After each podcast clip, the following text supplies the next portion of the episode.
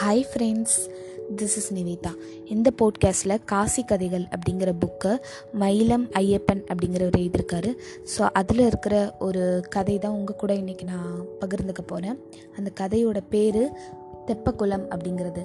அந்த கதை வந்து எதை சுற்றி இருக்குது அப்படின்னா ஒரு குளத்தை பற்றின ஒரு கதை தான். ஒரு அழகான ஒரு ஊர் இருக்குது ஸோ அந்த அழகான ஊரில் ஒரு குளம் இருக்குது ஸோ அந்த குளத்துக்கு பக்கத்தில் வந்து ஒரு கோயில் இருக்குது ஒரு பிள்ளையார் கோயில் இருக்குது ஸோ அந்த குளத்தும் அந்த குளத்தையும் அந்த கோயிலையும் தாண்டி தான் வந்து பிள்ளைங்கள்லாம் வந்து பள் பள்ளிக்கு போவாங்க படிக்கிறதுக்காக.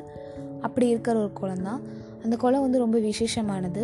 அந்த குளத்துக்குள்ளே வந்து ஏழு கிணறு இருக்கிறதா சொல்கிறாங்க ஸோ அதனால தான் அதில் வந்து தண்ணீர் வந்து வற்றாமல் இருக்குது அப்படிங்கிற மாதிரியே சொல்கிறாங்க அது மட்டும் இல்லாமல் நிறைய பேர் அதில் வந்து குளிப்பாங்க துணி துவைப்பாங்க. அது மட்டும் இல்லாமல் கோயிலுக்கு போகிறவங்களாம் அதில் அதில் தான் காலை நினைப்பாங்க.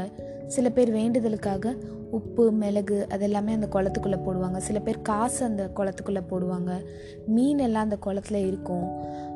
பெண்கள் எல்லாமே குளிக்கிறதுக்காக அந்த குளத்தை வந்து பயன்படுத்துவாங்க. இந்த மாதிரி நிறைய விஷயங்கள் அந்த குளம் வந்து இருந்துகிட்டு இருந்தது. இந்த இந்த கதையோட கதாநாயகன் யார் அப்படின்னா வடிவேலு அப்படிங்கிற ஒரு சின்ன பையன். அவன் என்ன பண்ணுறான் அப்படின்னா அந்த அவனுக்கு அந்த குளம்னா ரொம்ப பிடிக்கும். எப்போவுமே பள்ளிக்கு போயிட்டு வந்துட்டு அந்த குளத்துக்கிட்ட நின்றுட்டுருப்பான் பார்த்துட்ருப்பான் அதெல்லாமே செஞ்சிட்ருப்பான். ஸோ என்ன ஆகுது அப்படின்னா ஒரு நாள் வந்து அந்த குளத்துக்கு அந்த சைடில் வந்து பில்லி பிள்ளைங்க அப்படின்ற அப்படிங்கிற ஒரு குரூப் இருக்காங்க. ஸோ அவங்க வந்து அந்த குளத்துக்குள்ளே வந்து நீச்சல் அடிச்சுட்டு அதுக்கு ஒரு தட்டு கொண்டு வந்து தட்டு கொண்டு வந்தாங்க. ஸோ அதுலேருந்து உள்ளே இருந்து அந்த உள்ளே இருக்கும்ல குளத்துல இருக்கிற மண்ணெல்லாம் எடுத்துகிட்டு வந்து எடுத்துகிட்டு வந்து வெளியில் போட்டுட்டு இருந்தாங்க. இங்கே எதுக்கு இப்படி பண்ணுறாங்க அப்படின்னு இவன் யோசிச்சுட்டு இருக்கான்.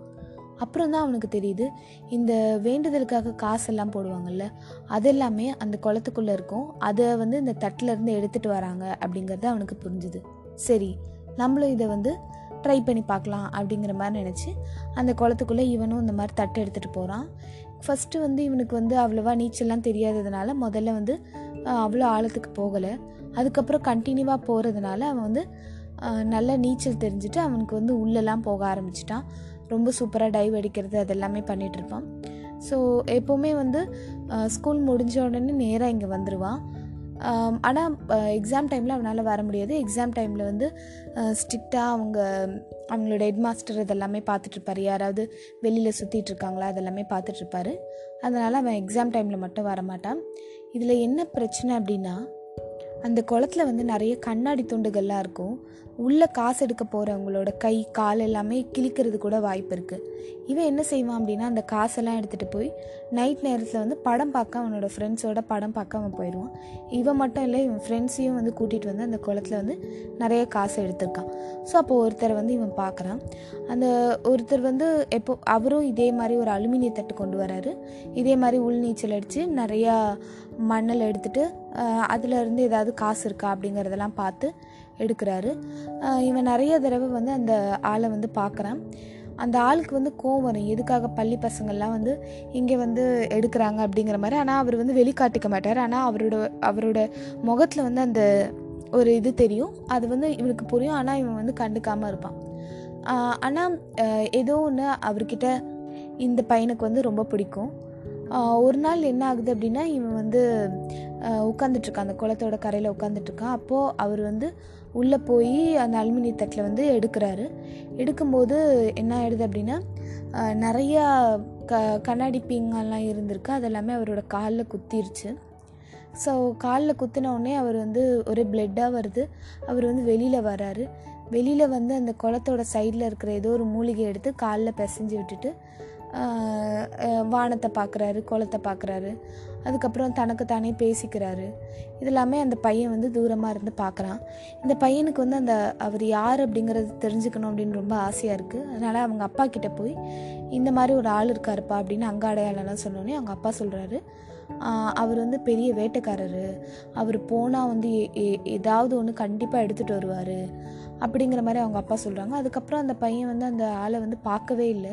ரொம்ப நாள் ஆச்சு அவனுக்கு அவர் அவரோட நினைப்பு அடிக்கடி வரும். ஆனால் கொஞ்சம் நேரத்தில் போயிடும். ஆனால் அவரை பார்க்கணும் அப்படிங்கிற மாதிரி அவன் மனசுக்குள்ளே நினச்சிட்டே இருந்தான். ஒரு நாள் அவன் பள்ளிக்கு போகும்போது அந்த கோயில் வழியாக தான் போனான். ஸோ போகும்போது ஒருத்தர் வந்து கால் வந்து வெளியில் தெரிகிற மாதிரி மற்றது எல்லாமே மூடிட்டு லைக் உடம்பு எல்லாமே மூடி ஒரு இதுகளை வந்து படுத்துட்டு இருந்தார். ஸோ அவரோட கால் வந்து எப்படி இருந்ததுன்னு அப்படின்னு ரொம்ப குழ குழன்னு இருந்தது. இது யாராக இருக்கும் அப்படின்னு இவன் யோசிச்சுட்டே இருக்கான். அப்புறம் பக்கத்தில் வந்து அலுமினிய தட்டை பார்க்குறான்.